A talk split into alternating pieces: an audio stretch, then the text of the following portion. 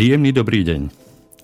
Tak ako každú stredu o tomto čase, tak aj dnes sa vám zo štúdia Slobodného vysielača e, prihovára Igor Lacko a vítam hlavne všetky dámy, všetkých pánov, vlastníkov bytov a nebytových priestorov, ktorí sa zaujímajú o problematiku bývania v bytových domoch. Rovnako tak z tohoto miesta by som chcel privítať aj svojho spolupracovníka na druhej strane skypovej linky, Romana Ruiga. Dobrý podvečer, Roman, počujeme sa.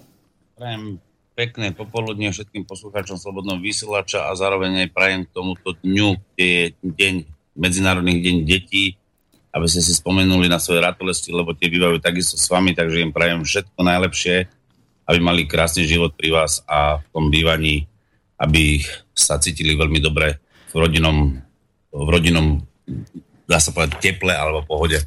Ja sa k tomuto želaniu samozrejme pripájam s takou trošku výtkou na tvoju stranu, Roman, pretože si ma predbehol, toto som si chcel ujesť sám, ale je to v poriadku. E, takže e, želám našim deťom takisto, aby e, si užívali svoje detstvo šťastné, bestarostné, bestarostné ešte zatiaľ, pokiaľ si to môžu dovoliť, pretože sú v našej opatere a pod našim dohľadom a majú priestor si to detstvo skutočne užiť a vychutnať. A my sa im pokúsime na to vytvoriť všetky podmienky, ktoré e, budú, bude možné v našich silách a schopnostiach ovplyvniť. E,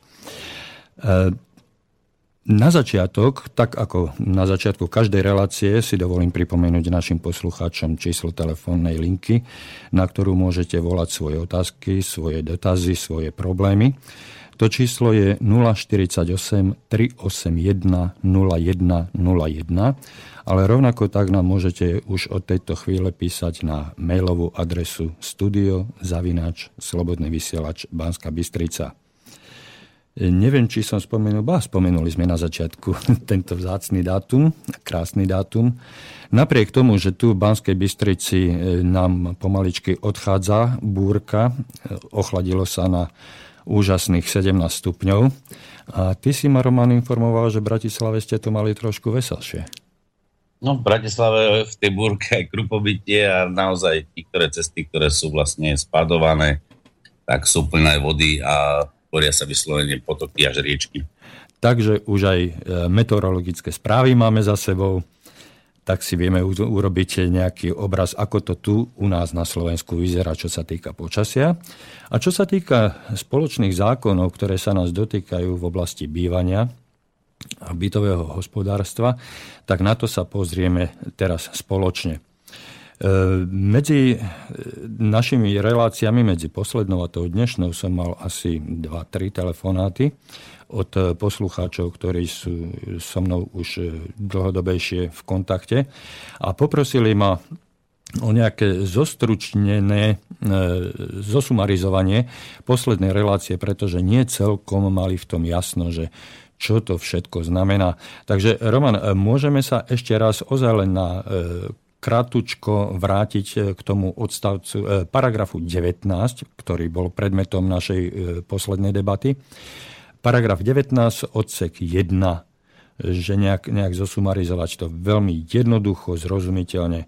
Poprosím ťa o nejaký takýto tak ustanovenie paragrafu 19 hlavne hovorí o vlastníctve spoločnej časti domu a spoločných domu a príslušenstva, kde spoločnými časťami domu a spoločného zariadenia domu a príslušenstva sú spolu vlastníctve vlastníkov bytov a nebytových priestorov v dome to je v podstate, tá veta je dosť taká jasná, kde táto veta ešte pokračuje samozrejme aj ďalšou, to znamená, ak sa nedohodnú vlastníci inak.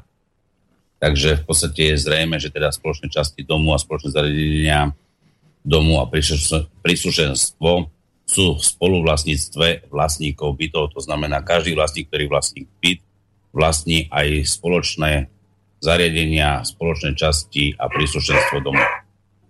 A máš tam aj technického poradcu, počúvam. O, teraz som ho vyviedol za dvere, aby nerozprával úplne za mňa. A od veci, tak ako ja niekedy. Či? Uh, on hovorí vždy k veci a ty sa pýta hrať sa, takže, alebo sa pýta tam, kam chce ísť, takže on sám si už vie povedať a snažíme si vzájomne aj rozumieť. Ale rád diskutuje, takže uh, len ešte asi čítať nevie, takže odborne by to nevedel tak vysvetliť. Ale jasné. Poďme k tomuto ďalej, tak v podstate by som pokračoval ešte samotným odstavcom 1, aby sme ho zjednodušili čo je v druhej vete napísané, to znamená s prevodom alebo prechodom vlastníctva bytu a nebytových priestorov v dome prechádza aj spoluvlastníctvo spoločných častí domu, spoločných zradení domu a príslušenstva ako aj spoluvlastnícke alebo iné spoločné práva k pozemku, prípadne ďalšie práva a povinnosti spojené s vlastníctvom bytu a nebytového priestoru. Takže to ustanovenie len hovorí o tom, že pri tom prevode, tak ako bolo uvedené v prvej vete, že vlastne sme aj spoluvlastníkmi spoločných častí E, domu alebo zariadení a príslušenstva domu, tak vlastne keby sme prevádzali svoj byt, tak uh, my automaticky spojené s tým bytom aj uh, tieto zariadenia alebo spoločné časti prechádzajú na nového vlastníka. Samozrejme s tým prechádzajú aj povinnosti a práva, ktoré vlastne vznikajú z vlastníctva bytu a to v tom napríklad, ak by napríklad bol nejaký nedoplatok na o, správe služieb alebo je to zmluva o výkone správy, takže tieto všetky povinnosti alebo práva, ale aj povinnosti v týchto zmluvách vlastne prechádzajú na nového vlastníka. No, keď si sa dostal k tejto, k tejto e, ekonomickej časti, ktorá s tým e, nepochybne a e, nerozlučne súvisí, tak e, tu by som chcel vyzdvihnúť alebo upriamiť pozornosť našich poslucháčov, vlastníkov bytov, že pri kúpe bytu alebo predaji bytu treba si dávať skutočne veľký pozor na to, že či daný predávajúci má vysporiadané všetky podložnosti a všetky povinnosti voči spoločenstvu alebo, alebo skupine vlastníkov, pretože ak by, ak by tento pôvodný vlastník tieto e, náležitosti podložnosti nemal vysporiadané, nemal vyčistené do nuly, tak by mohli tieto práva, e, e, povinnosti prejsť na nového vlastníka? Asi takto? Ja by som to skore povedal inak, lebo v podstate pri prevode bytu vždy musí vlastne správca alebo spoločenstvo dať aj súhlas, respektíve s prevodom to znamená, že vlastne sám upozorňuje na to, že napríklad, či sú nejaké o, záväzky voči správcovi alebo spoločenstvu mm-hmm. konkrétneho vlastníka bytu. Avšak samozrejme, že je možné o, dostať takýto súhlas správcu v tom prípade, ak samozrejme ten nový vlastník prebere záväzky a sa tomu zaviaže. Dobrovoľne. Takže dobrovoľne, ale toto to, to, to ustanovenie nie je len o tom, že či teda mám záväzok voči všetkým ostatným vlastníkom bytového domu, to znamená prosím správcu alebo spoločenstva, že som nezaplatil nejaké príspevky do fondu práva alebo do samotného príspevkového, na príspevkový účet, ktorý je vlastne spoločným účtom bytového domu, tak napríklad tam prechádzajú práve aj tie práva povinnosti, ak napríklad sme dali byt do nájom. Znamená napríklad do, automaticky ten nájom prechádza na nového vlastníka, ktorý si takisto musí vysporiadať. Takže tam vždy pri každom prevode alebo kúpe bytu treba dôslovne uh, si vyžiadať všetky doklady tak, aby nebol uvedený budúci vlastník do omilu tým, že by mal nejaké bremeno. Ďalej je tým myslené aj to, že napríklad keď v predchádzajúcom období pôvodný vlastník sa zaviazal napríklad na nejakej spoločnej investícii spoločného domu, kde sa zaviazali viacerí vlastníci, dajme tomu, na schôdzi, tak práve tieto povinnosti a práva bude musieť takisto sa prenašajú na toho nového vlastníka, ktoré ešte napríklad neboli realizované, ale v budúcnosti budú. E, máš na mysli rôzne e, pôžičky od bank a, a z rôznych podporných fondov, dajme tomu, jak sa teraz používajú dajme na zateplenie domov, hej, že zrealizuje sa zateplenie domu a splátky, ktoré ešte neboli doplatené tým pôvodným vlastníkom bytu, prechádzajú na mňa? Môže, môže to byť aj táto forma, ale ono v podstate vždy tá splátka je, dá sa povedať v tom buď inkasnom alebo trvalom príkaze, alebo v podstate e, splátke, ktorú vlastne predpisuje správca alebo spoločenstvo iným vlastníkom. Ona je v podstate aj takáto splátka napríklad z úveru, ktorý v podstate bol poskytnutý bytovému domu, je vlastne záväzkom aj budúceho vlastníka, ale je zahrnutý v splátke mesačnej alebo mesačnom predávku, ktorý teda má razročné vyučtovanie vždy koncom máju, ako sme si hovorili v predchádzajúcich reláciách. Takže základný predpoklad je, že ono vždy ten, čo chce nadobudnúť alebo kúpiť konkrétnu nehnuteľnosť, teda respektíve byt, tak v podstate by mal mať všetky informácie od toho pôvodného vlastníka a zároveň môže túto informáciu získať aj od správcu, keď sa bude, alebo spoločenstva, alebo predsedu spoločenstva, ak e, bude mať záujem o konkrétny byt a konkrétnu kúpu, aby v podstate nebol uvedený do omilu vlastníka, tak v takomto prípade je možnosť uh, získať tieto informácie aj od toho správcu alebo predsedu spoločenstva. Avšak uh, samozrejme uh, len so súhlasom pôvodného vlastníka, lebo takisto uh, je tam tzv. nejaká ochrana uh, toho, že vlastne napríklad, poviem príklad, uh, súčasný vlastník bytu podľa novely zákona o, nesmie sa o, informovať o jeho neplatictve iným alebo tretím osobám, pokiaľ neprekročila táto hodnota 500 eur. Takže v podstate do tých 500 eur o, je úplne logické, že o, túto informáciu ako keby o, nedostal, ale keby ten dlh alebo záväzok bol väčší po pôvodnom vlastníkovi, tak samozrejme, že táto informácia je verejná a dokonca by sa mala aj zverejňovať na verejnom mieste priamo v bytovom dome, aby ostatní vlastníci vedeli, že je alebo sú neplatiči aj v bytovom dome, na ktorých vlastne tí, čo platia, to dopláca ju vlastne na toho jedného neplatiča, alebo viacerých neplatičov v bytovom dome. No, keď sme, keď sme pri tomto konkrétnom e,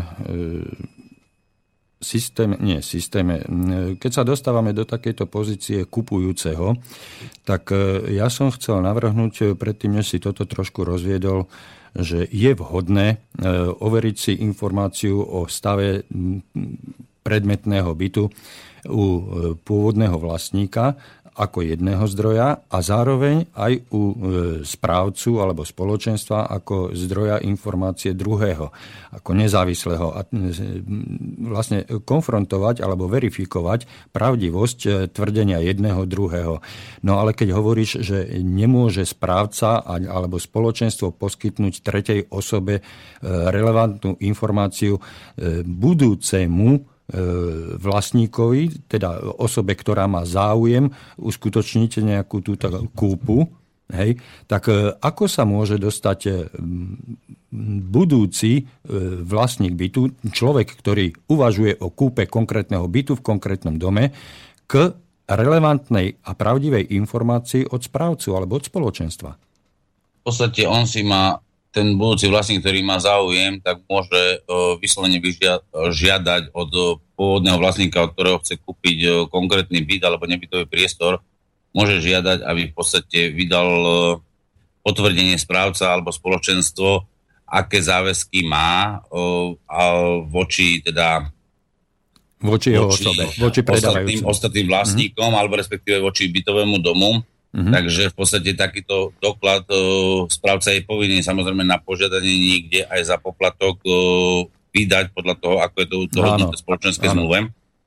Mm-hmm. Takže na základe toho spoločenské zmluve o výkone správy, pardon, uh, takže v podstate na základe tohto dokumentu by mal byť tento dokument alebo doklad vlastne záväzný a zároveň pri prevode nehnuteľnosti, ako som povedal pred chvíľočkou, že vlastne správca je povinný vydať aj súhlas na prevod e, s konkrétnym bytom na to, aby katastrálny úrad začal konanie o prevode nehnuteľnosti, teda respektíve bytu alebo nebytového priestoru v bytovom dome. Takže na základe tohto o, tiež je viditeľné, že či teda je tam nejaký záväzok alebo nie, lebo pokiaľ takýto záväzok existuje, tak správca by nemal vydať súhlas s prevodom tohto bytu, alebo ak by ho aj dal, tak s tým, že vlastne tento záväzok o, tam uvedie o, za predpokladu, akým spôsobom bude ručiť o, ručiť, alebo respektíve nový, zákona vyplýva tzv. zákonné záložné právo k bytu a práve tým by ručil aj ten nový vlastník, to je ten prechod práva a povinnosti, to znamená, by vznikla povinnosť tomu novému vlastníkovi, ktorý by to musel splatiť. Aha. Takže je predpoklad vždy pri kúpnej zmluve v takomto prípade hneď urobiť e, tak, že vlastne kúpna cena sa rozdelí a to na záväzky, ktoré by išli na spoločný účet, to znamená na výkon správy. A zostávajú sa čas, e, to znamená kúpnej ceny, tak aby vlastne som v budúcnosti ako budúci vlastník bol bez záväzkov, tak potom až rozdiel kúpnej ceny uhradzam vlastne formou buď teda e, notárskej úschovy, alebo priamou platbou, alebo prostredníctvom vyinkulovaných peniazí, alebo z bankového úveru zaplatím tomu konkrétnemu vlastníkovi No, áno, ktorý mi prevádza ten byt. Áno, ale vzhľadom k tomu, že e, tieto e, veci, o ktorých si hovoril, nie sú e, ani v zákone spomenuté, ani zákonom upravené, tak e, o to väčší e, dôraz by som kladol práve na túto komunikáciu, či už s pôvodným vlastníkom predávajúcim, e, predávajúci byt, a zároveň aj, aj vyžadovať od neho toto potvrdenie od správcu, prípadne spoločenstva, na základe e, požiada, teda oprávnenej požiadavky, aby som sa dostal ako kupujúci do reálneho obrazu. A vždy to záleží na dohode e, medzi kupujúcim a predávajúcim, respektíve naopak e, medzi predávajúcim a kupujúcim, hej, že či tam vôbec k nejakej takejto dohode dôjde. A ak je tam nejaká pochybnosť, nejaké, nejaké podozrenie zo strany kupujúceho, tak e, by som zvyšil pozornosť a opatrnosť pri e, uzatváraní takéhoto vzťahu. Hej. Pretože, a to už premostím do, do odseku 2, práva a povinnosti pôvodného vlastníka domu a vlastníkov bytov a nebytových priestorov v dome, ktoré sa týkajú spoločných častí domu, spoločných zariadení domu, príslušenstva, pozemku zastavaného domom a priľahlého pozemku, najmä vecné bremeno, o tom sme hovorili, prechádzajú na nových vlastníkov bytov a nebytových priestorov nadobudnutím vlastníctva bytu alebo nebytového priestoru. Čiže ako náhle je tento prevod zaregistrovaný alebo prejde to tým zápisom v katastri, tak už sa s tým podľa všetkého asi nedá nič robiť, pretože e, ten prevod je potvrdený štátnou inštitúciou, ktorú vnímam ako kataster. A pokiaľ tieto sporné veci alebo mm, podozrenia alebo e, skrátka nejasnosti pri kúpe neboli vyčistené pred vydaním katastrálneho úradu o registrácii tohoto právneho úkonu, tak e, potom už bude asi problematické sa domáhať alebo vyviňovať z nejakých vecí. Ja som nevedel, ja som nemohol a bol som oklamaný. Hej, takže z tohoto dôvodu je potrebné všetky tieto náležitosti, nezrovnalosti vyčistiť pred uzatváraním zmluvy a hlavne najmä pred zápisom v katastri. E, správne tomu rozumiem, Roman? V podstate dobre si to vysvetlil, trošku to vesné bremeno o, si povedal, že o tomto sme pred chvíľočkou hovorili, vesné bremeno nie je o, vlastne záväzkový vzťah z pohľadu dlžníka, vlastníka, ktorý dlží vlastne správcovi alebo spoločenstvu, ale vesné bremeno sú, u, znamená, že vlastník nehnuteľnosti zaťažené vesným bremenom je v prospech niekoho iného. Znamená napríklad, že musí niečo strpieť, napríklad prechod cez svoj pozemok, alebo umožniť opravu plynového potrubia, alebo iné uh, určité veci, ktoré sa zapisujú aj zároveň do katastra nehnuteľnosti uh, ako vecné bremená a tieto vecné bremená sú viac menej naozaj, ako najmä sa to používa pri rôznych prípojkách, ktoré napájajú bytový dom alebo prechádzajú cez pozemok, na ktorom stojí bytový dom, respektíve popri bytovom dome a tento pozemok je súčasťou bytového domu. To znamená, je prilahlým pozemkom. E, ďakujem, že si toto trošku objasnil, pretože s týmto termínom vecné bremeno sa e, v doterajších reláciách stretávame vlastne prvýkrát. Prvýkrát je tu spomenuté vecné bremeno. Vždy tu bol len, e, bolo hovorené len o právach a povinnostiach vlastníkov, o právach a povinnostiach spoluvlastníkov, prevode týchto práv a povinností medzi nadobudateľom a predávajúcim medzi kupujúcim a predávajúcim, medzi pôvodným vlastníkom domu a novým vlastníkom bytu a tak ďalej. Ale toto vecné bremeno je tu spomenuté prvýkrát, tak by som ťa poprosil ešte raz, keby si trošku našim poslucháčom ozrejmil, čo je to vlastne to vecné bremeno a ako s ním je treba a možné nakladať. Ja by som skôr to charakterizoval ako práva zodpovedajúce vecným bremenám, ktoré môžu byť vlastne dvojakého druhu. To znamená spojené s vlastníctvom, určité nehnuteľnosti, nehnuteľnosti, kde každý vlastník tejto nehnuteľnosti je opravnený z vecného bremena pri zmene vlastníctva tak na základe univerzálnej ako aj singulárnej sukcesie.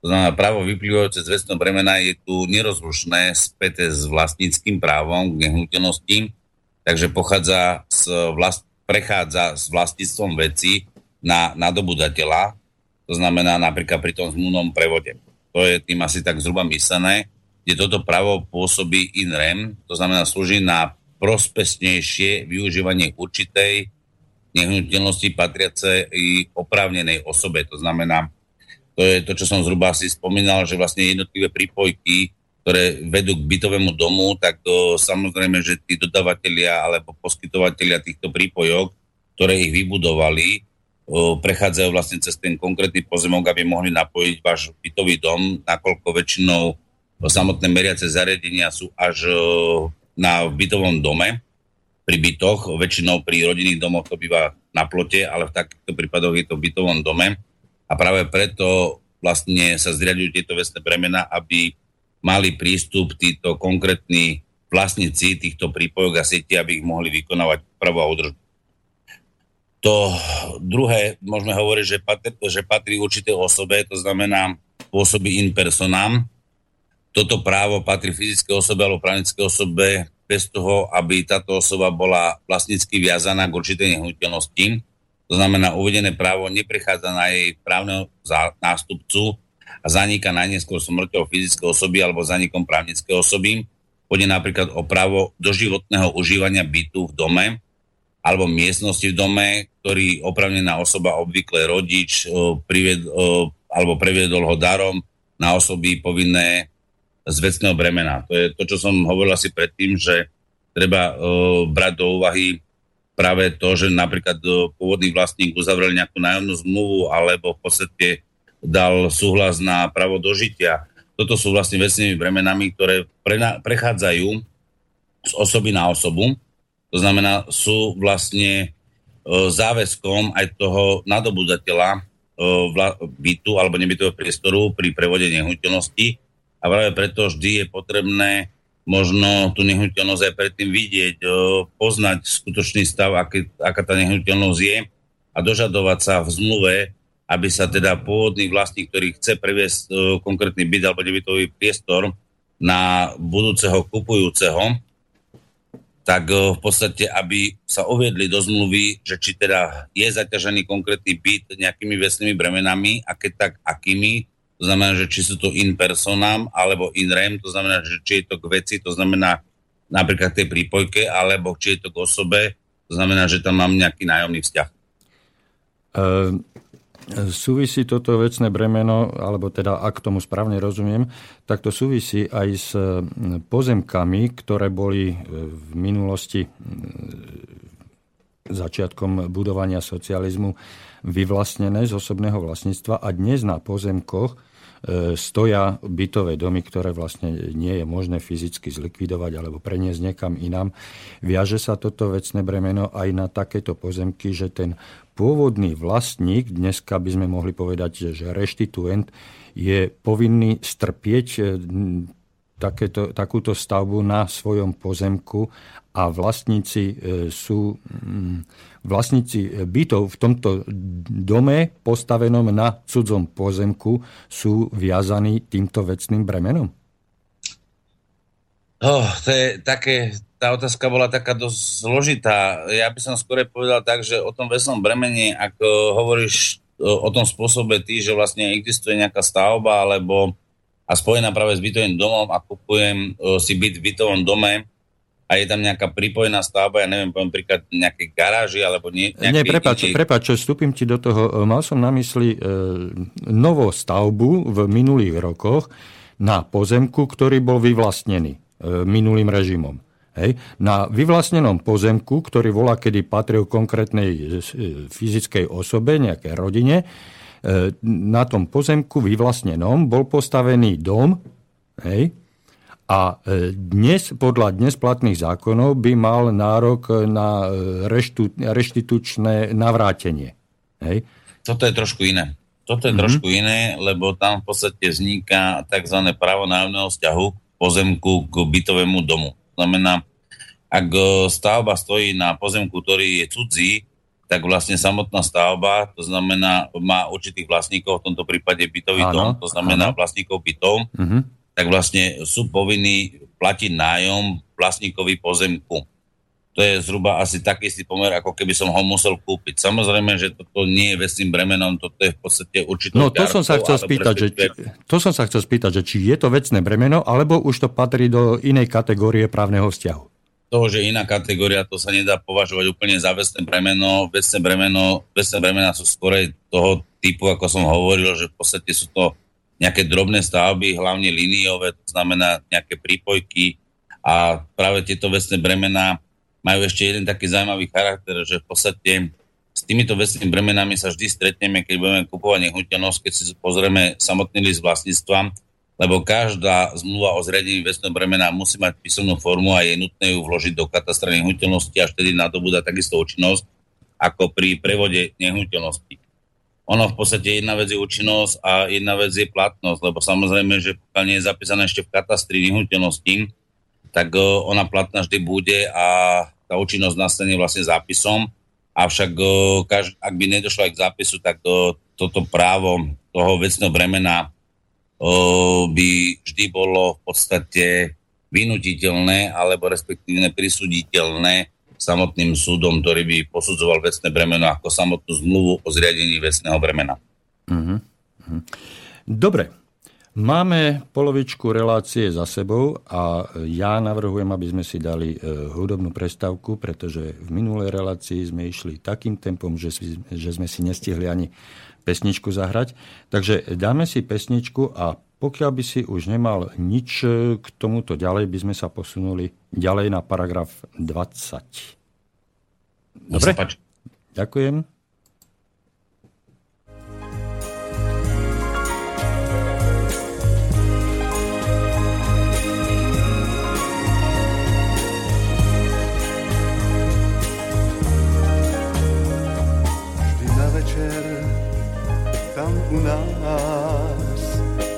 Zastaví malý vlak a možno na mňa niekto na stanici čaká.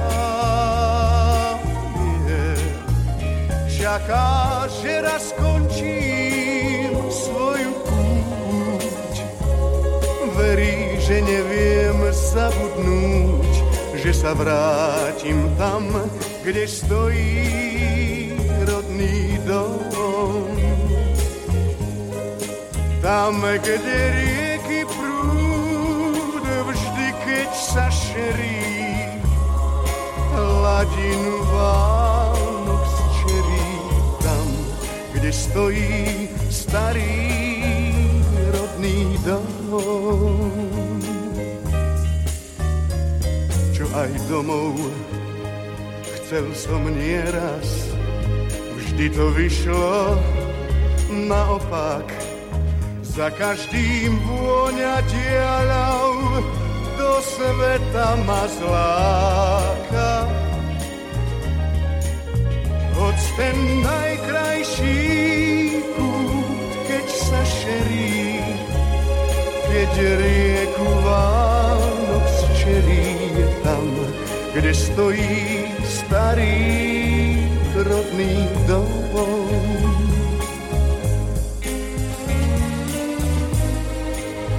Raz na večer tam u nás zastaví malý vlak. Či na mňa ešte, či na mňa stále čaká,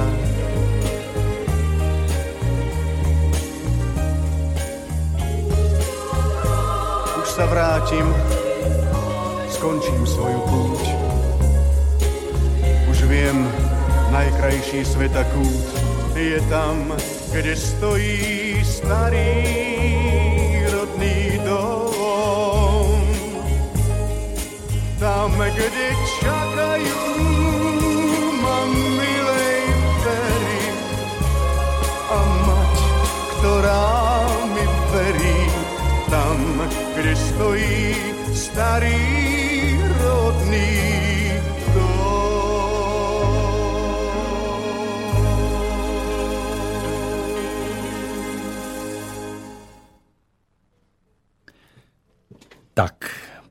tematicky ladenej pesničke sa vraciame do druhej časti e, našej relácie Bývam, bývaš, bývame, venovanej vlastníkom bytov a nebytových priestorov. E, v predchádzajúcej polhodinke sme si, dúfam, dostatočne ozrejmili problematiku otázky spojené s paragrafom uvedeným e, v paragrafe 19.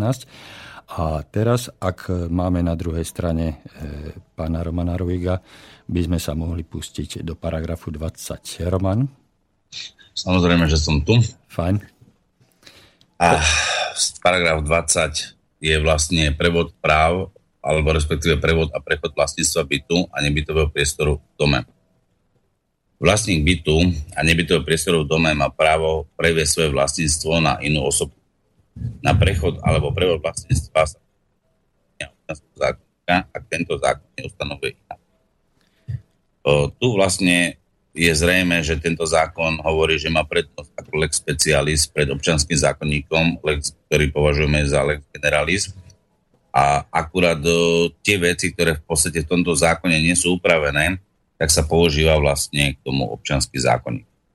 Občanský zákonník vlastne nám upravuje, čo taká kúpna zmluva musí obsahovať. To znamená, že vlastne musí byť predmet jasne popísaný, to znamená, že vlastne ide o, bytový dom, ktorý je zapísaný na liste vlastníctva, číslo, potom je to súpisné číslo, adresa, to znamená presná identifikácia konkrétneho bytu konkrétnom bytovom dome, kde samozrejme musí byť aj opis toho bytov, o, samotného bytu alebo nebytového priestoru v bytovom dome, ktorý prevádzame. Zároveň musí byť dohodnutá na cena, spôsob úhrady tej kupnej ceny, a hlavne technický stav nehnuteľností. Taktiež vlastne sa potom upravuje ako nadobudnutie vlastníctva, to znamená nadobudnutie vlastníctva, kde sa upravujú práve aj tie vecné bremena, alebo respektíve sa opi- hovorí o tých vecných bremenách, čo vlastne s tým vlastníctvom nadobúdam, to znamená aj svoje tzv. ťarchy, ktoré prevádzam to znamená práve tie vecné bremená, ktoré sú, to znamená, že napríklad je tam uzavretá nejaká nájomná zmluva, alebo je tam právo dožitia, alebo sú zapísané vecné bremená, ako sú napríklad tie prípojky, alebo iné vecné bremená, ktoré sa vecne spájajú s tým bytovým domom, v ktorom sa nachádza vlastníctvo bytu alebo nebytového priestoru, ktorý sa prevádza. V podstate si opísal alebo popísal obsah paragrafu 5, ktorý sme preberali niekde úplne na začiatku v úvode našich relácií. A e, neviem, je potrebné alebo vhodné zopakovať ten paragraf 5, pretože e, on to doslova konkretizuje, že čo všetko, ale ako si povedal, keďže toto je e, zákon, tento zákon 182 lomeno 93 je zákonom lex specialis, tak vychádza mi z toho, že konkrétna zmluva o prevode vlastníctva bytu alebo nebytového priestoru v dome musí striktne obsahovať všetky tie ustanovenia, ktoré sú popísané, alebo tie, tie náležitosti, ktoré sú e, popísané v paragrafe 5 a tie, o ktorých si teraz hovoril a nie sú popísané, e, konkretizované v tom paragrafe 5, tak e, tie sú upravované tým zákonom, občianským zákonníkom, ktorý funguje e, ako zákon lex generalis. Áno? Áno, veľmi dobre si to vystihol. V podstate občianský zákonník je jeden z najstarších zákonov, ktoré máme z roku 64, číslo 40, kde v podstate upravuje vlastne záväzkové vzťahy a v rámci tých záväzkových vzťahov je vlastne aj kúpa a predaj o, samotných aj hnutelných vecí, aj nehnuteľných vecí.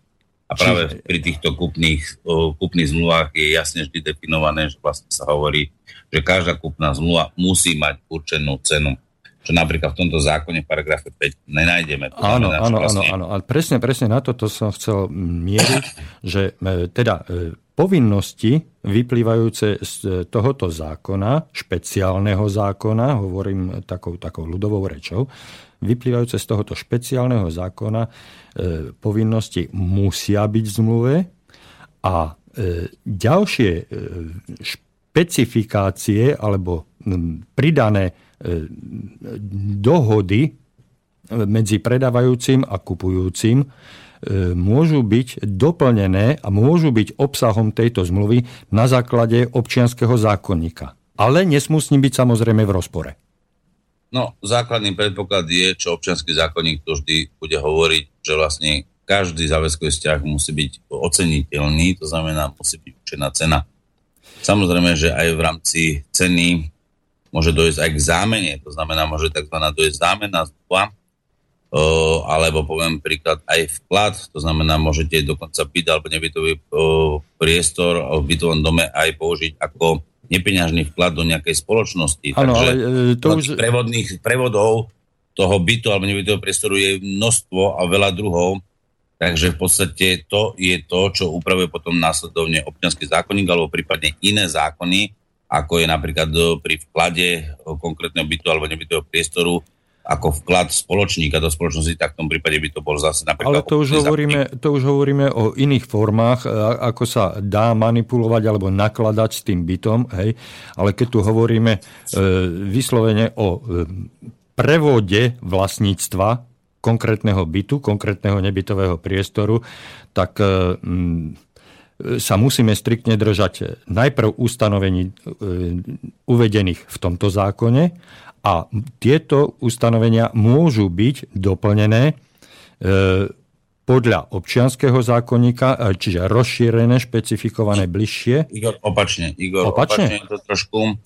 Ono vždy podľa toho, ako tú nehnuteľnosť chceme si ho naložiť, to znamená, že ju buď predávame, to znamená, je to prevod nehnuteľnosti z predávajúceho nakupujúceho, je to to, čo hovoríš ty v podstate, to znamená, občianský zákonník nám upravuje, čo to je vlastne kúp, kúpa nehnuteľnosti ale e, základné predpoklady ako lex specialis upravuje práve zákon, o ktorom vlastne máme rela, reláciu, to znamená o vlastnice bytových priestorov, to znamená tieto podmienky, ktoré sú v zákone, a to je napríklad paragrafe 5, sú vždy, majú prednosť, to znamená, to je to vlastne, že je lex specialis, ale samotný predaj alebo samotný predaj, alebo napríklad aj ten vklad, to ono dochádza vždy k zmene vlastníctva, aj keby sme to dávali ako vklad do spoločnosti podľa obchodného zákonníka.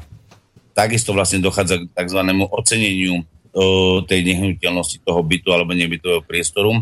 Takže v takýchto prípadoch vždy dojde k zmene vlastníka, lebo vlastne už v tom prípade aj pri takomto nepeňažnom vklade už nebudete vlastníkom vy ako bytu, ale bude napríklad spoločnosť, do ktorej ste to vložili avšak vy budete zase spoločníkom tej spoločnosti. To je ten zhruba asi rozdiel v tom, ale práve pri tom, aj keby sme to robili ako vklad do, ako nepeňažný vklad do nejakej spoločnosti, alebo aj ten prevod, tak vždy aj v takýchto prípadoch, vždy podľa tohto zákona, o ktorom sa hovoríme 182-93, neskôrších predpisov, bude mať prednosť na úpravu práv a povinností, ktoré musíme naplniť v súlade s paragrafom 5 tohto zákona.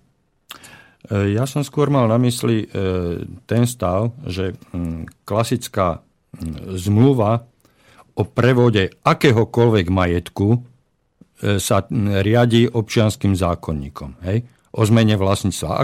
Je, to, je to klasická, zoberme to takto, že klasická kúpno-predajná zmluva musí mať všetky náležitosti, ktoré predpisuje občianský zákonník.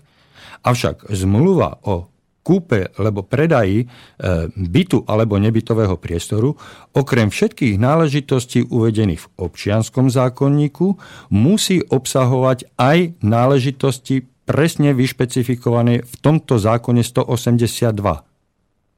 To áno, ale práve ustanovenie paragrafu 20, tak sme sa niekoľkých reláciách bavili, že vlastne tento zákon je nedokonalý, nedotiahnutý dokonca práve aj tento paragraf 20 je nedokonalý v tom, že hovorí o tom občianskom zákonníku, ktoré je základným pravidlom a právom pri vlastníctve akéhokoľvek majetku, ktorý upravuje hlavne tie občianské práva.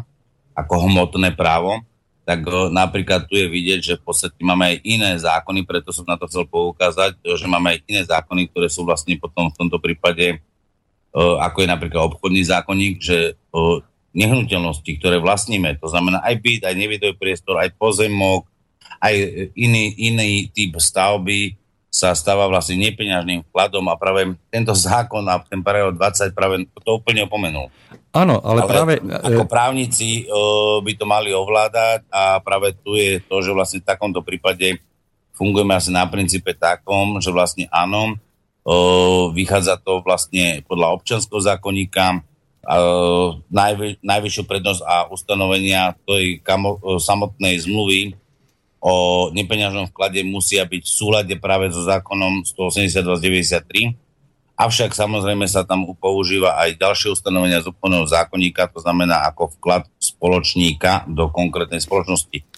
To znamená, vždy dochádza práve v týchto chvíľach alebo veciach e, prechodu alebo prevodu vlastníctva. Ono ten prevod a prechod e, nastáva týmto účinkom. No, e, Roman, práve preto, že aj ty, e, aj ja už sme niekoľkokrát tejto relácii skonštatovali, že ten zákon je nedokonalý. Napriek 15 novelizáciám tohoto zákona je ešte stále nedokonalý, pretože my teraz čítame ustanovenia z aktuálne platného zákona a e, sám si povedal, že ten paragraf 20 je e, zavádzajúci, zmetočný, nezrozumiteľný, e, nedostatočne vysvetlený. Práve preto robíme túto reláciu, aby sme mm, e, našim poslucháčom a vlastníkom bytov, nebytových priestorov dali nejaký model, nejaký, nejaký návod, ako e, rozumieť týmto nezrovnalostiam, ktoré my dvaja tuto nachádzame, a nie len my dvaja, pardon. E, tento všeobecný zmetok v tomto zákone, ktorý, do ktorého sa dostane prakticky každý užívateľ, ktorý sa dosta, príde do kontaktu s týmto zákonom, tak tento, tento nedokonalý zákon v ňom vyvolá vnútorný vnútorný e, právny chaos a, a neznalosť a odkazuje ho na e, spustu nielen nezmyslov, ale aj protirečení. A práve preto by sme sa mali pokúsiť e, urobiť v tomto nejaký poriadok.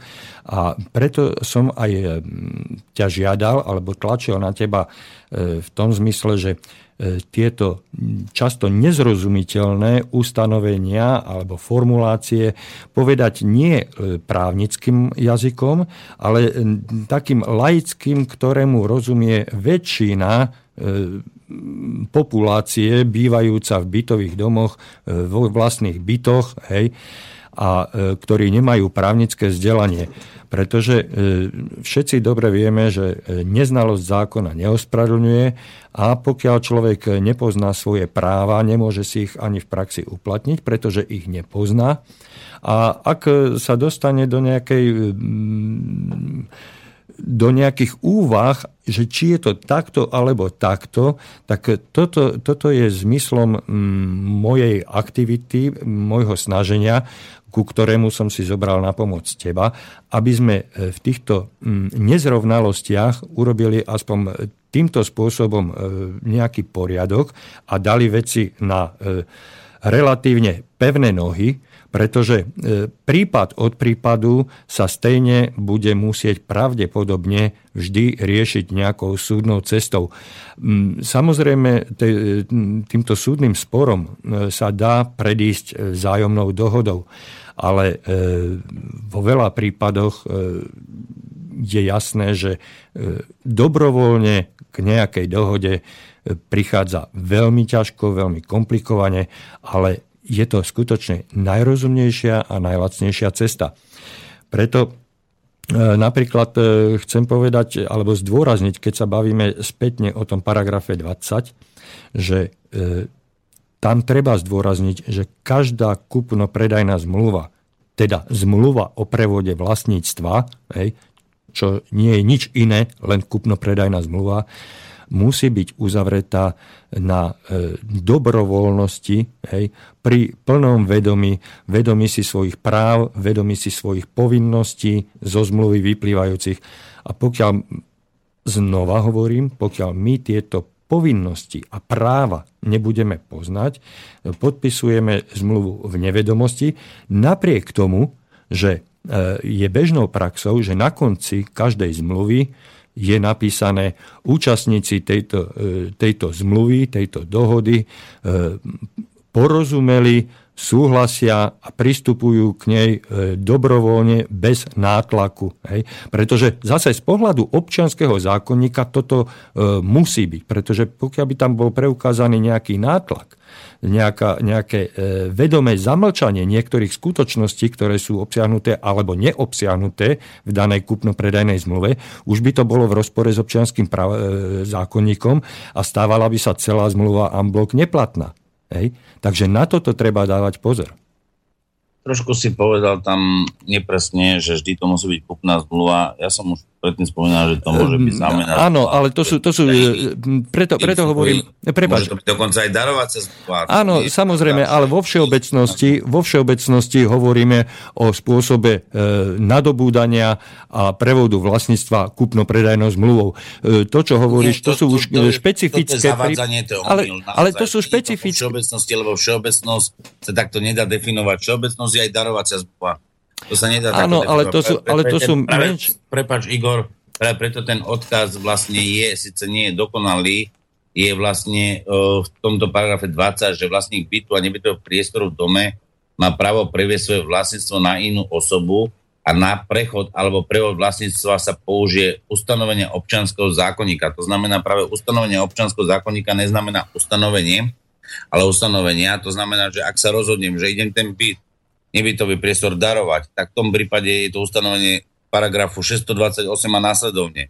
Ak by to bola kúpno predajná zmluva, ako ty hovoríš, že všeobecná, ono v podstate áno, je to kúpna zmluva všeobecná pri kúpe a predaji o, nejakého majetku, tam by bol paragraf 588 a následovne, ale môže byť aj zámena zmluva občanského zákonníka. To znamená, aj občanský zákonník hovorí aj o zámenných zmluvách, ktoré je ustanovenia, tuším, paragrafu 611 občanského zákonníka. Takže to sú všeobecne rôzne typy prevodov nehnuteľnosti alebo kúpy a predaja, alebo prevodu a prechodu nehnuteľnosti.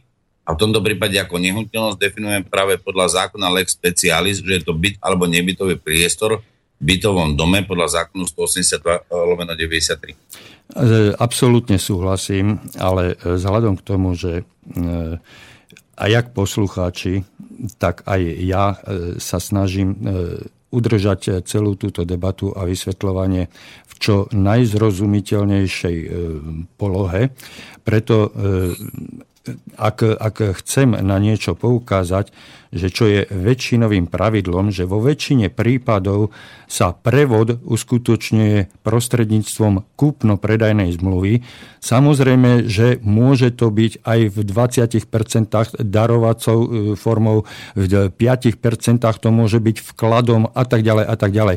Ale aby sme zjednodušili túto, e, túto rozpravu, vzájomnú a toto vysvetlenie e, na, na e, väčšinový spôsob prevodu vlastníctva, čiže kúpno-predajnou zmluvou. Preto by som bol nerad, keby sme zachádzali a spomínali tie konkrétne špecifické prípady, ku ktorým môže, a doch- môže dôjsť a dochádza v praxi, v bežnej praxi, hej, ale ten, ten grunt, ten základ, hej, akým spôsobom dochádza k prevodu vlastníctva, tak dochádza spôsobom uzavretia kúpno-predajnej zmluvy. Hej? A o tomto by som chcel, e, e, v, tejto, v týchto intenciách, v týchto mantineloch by som chcel udržať e, toto, toto vysvetľovanie, pretože sa to stáva, ak sa nám to podarí, tak sa to stane zrozumiteľné a jasné.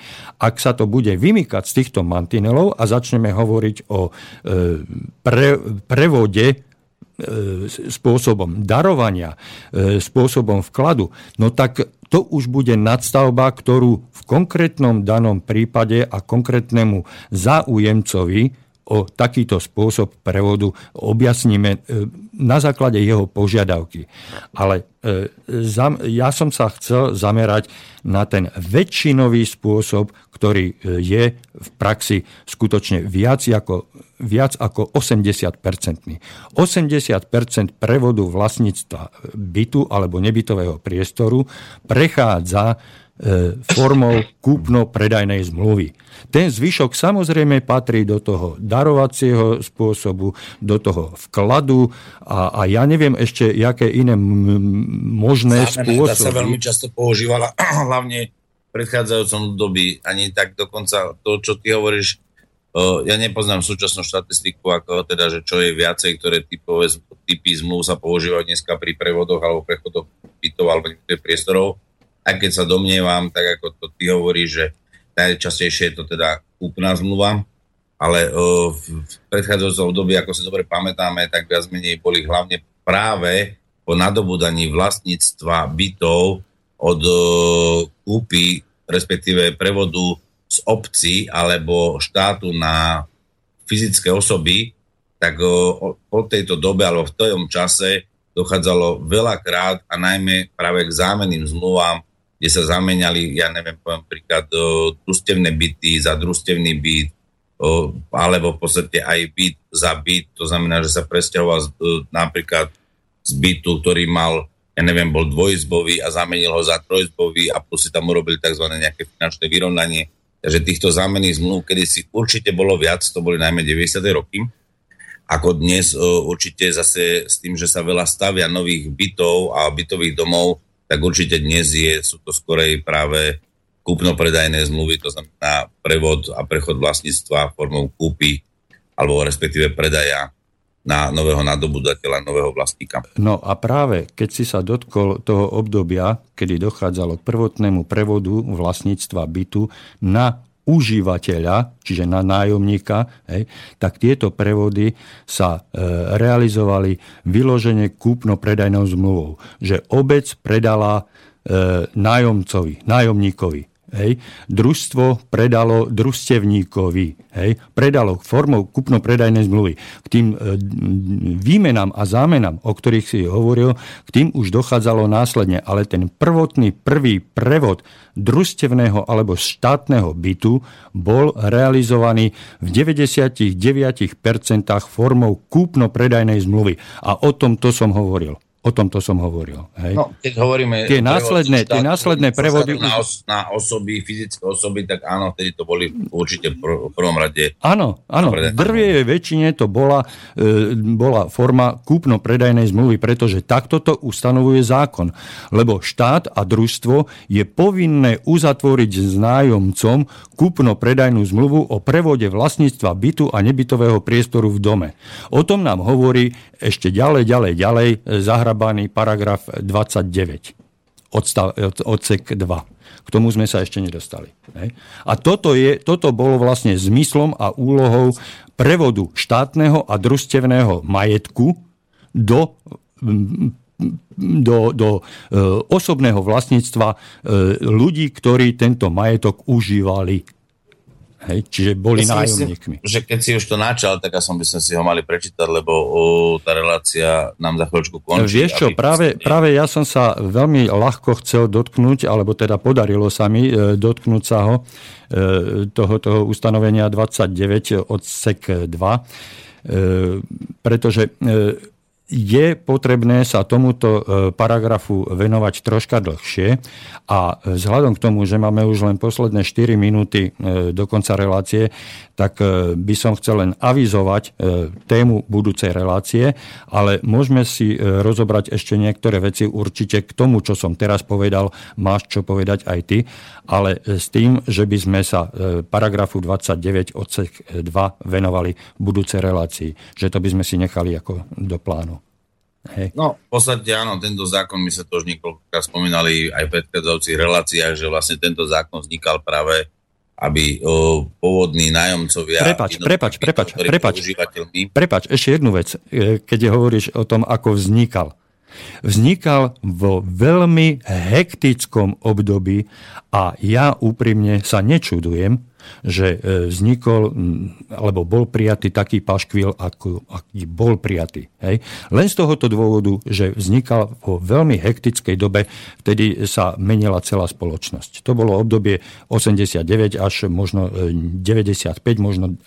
A dodneska mnohé nemáme vyriešené, mnohé veci, ktoré by táto spoločnosť potrebovala, ale tento zákon bol e, šitý ešte pred rozdelením republiky, tam bol pripravovaný, takže skutočne reálne e, nebolo možné vytvoriť kvalitný zákon, ktorý by, ktorého príprava by e, vyžadovala podstatne dlhší čas, ako mu vôbec venovaný bol.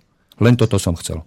To som si není istý, teraz to, čo si povedal, že ten zákon bol ešte počas Československej federatívnej republiky pripravovaný. Bol. Lebo samotný, samotný zákon vstúpil do platnosti až 22.8.1993 a účinnosť od 1.9. Bolo v podstate od 1.1.1993 sme Slovenskou republikou. Áno. A pokiaľ ja si dobre pamätám, tak Češi tento zákon nepríjmali, to znamená, nebol v takom, takejto podobe príjmaný že by bol pripravený už predtým. A z tohoto, ťa, možno... z, tohoto ťa, z tohoto ťa vyvediem, pretože tento zákon bol pripravovaný ešte za Československej federatívnej republiky, ešte pred 1. januárom 1993. Tieto zákony boli pripravované spoločne s centrálou a po rozdelení sme si už vyšpecifikovali za tých 8 e, mesiacov vlastné pravidlá a veľmi podobné pravidlá a z môjho pohľadu aj e, trošku lepšie sa na to pripravili Češi, Česi, pretože a zobrali si na to aj dlhší čas, pretože Česi podobný zákon, ako my sme prijali v auguste hej, v auguste 93, tak Česi prijali podobný zákon až v roku 94.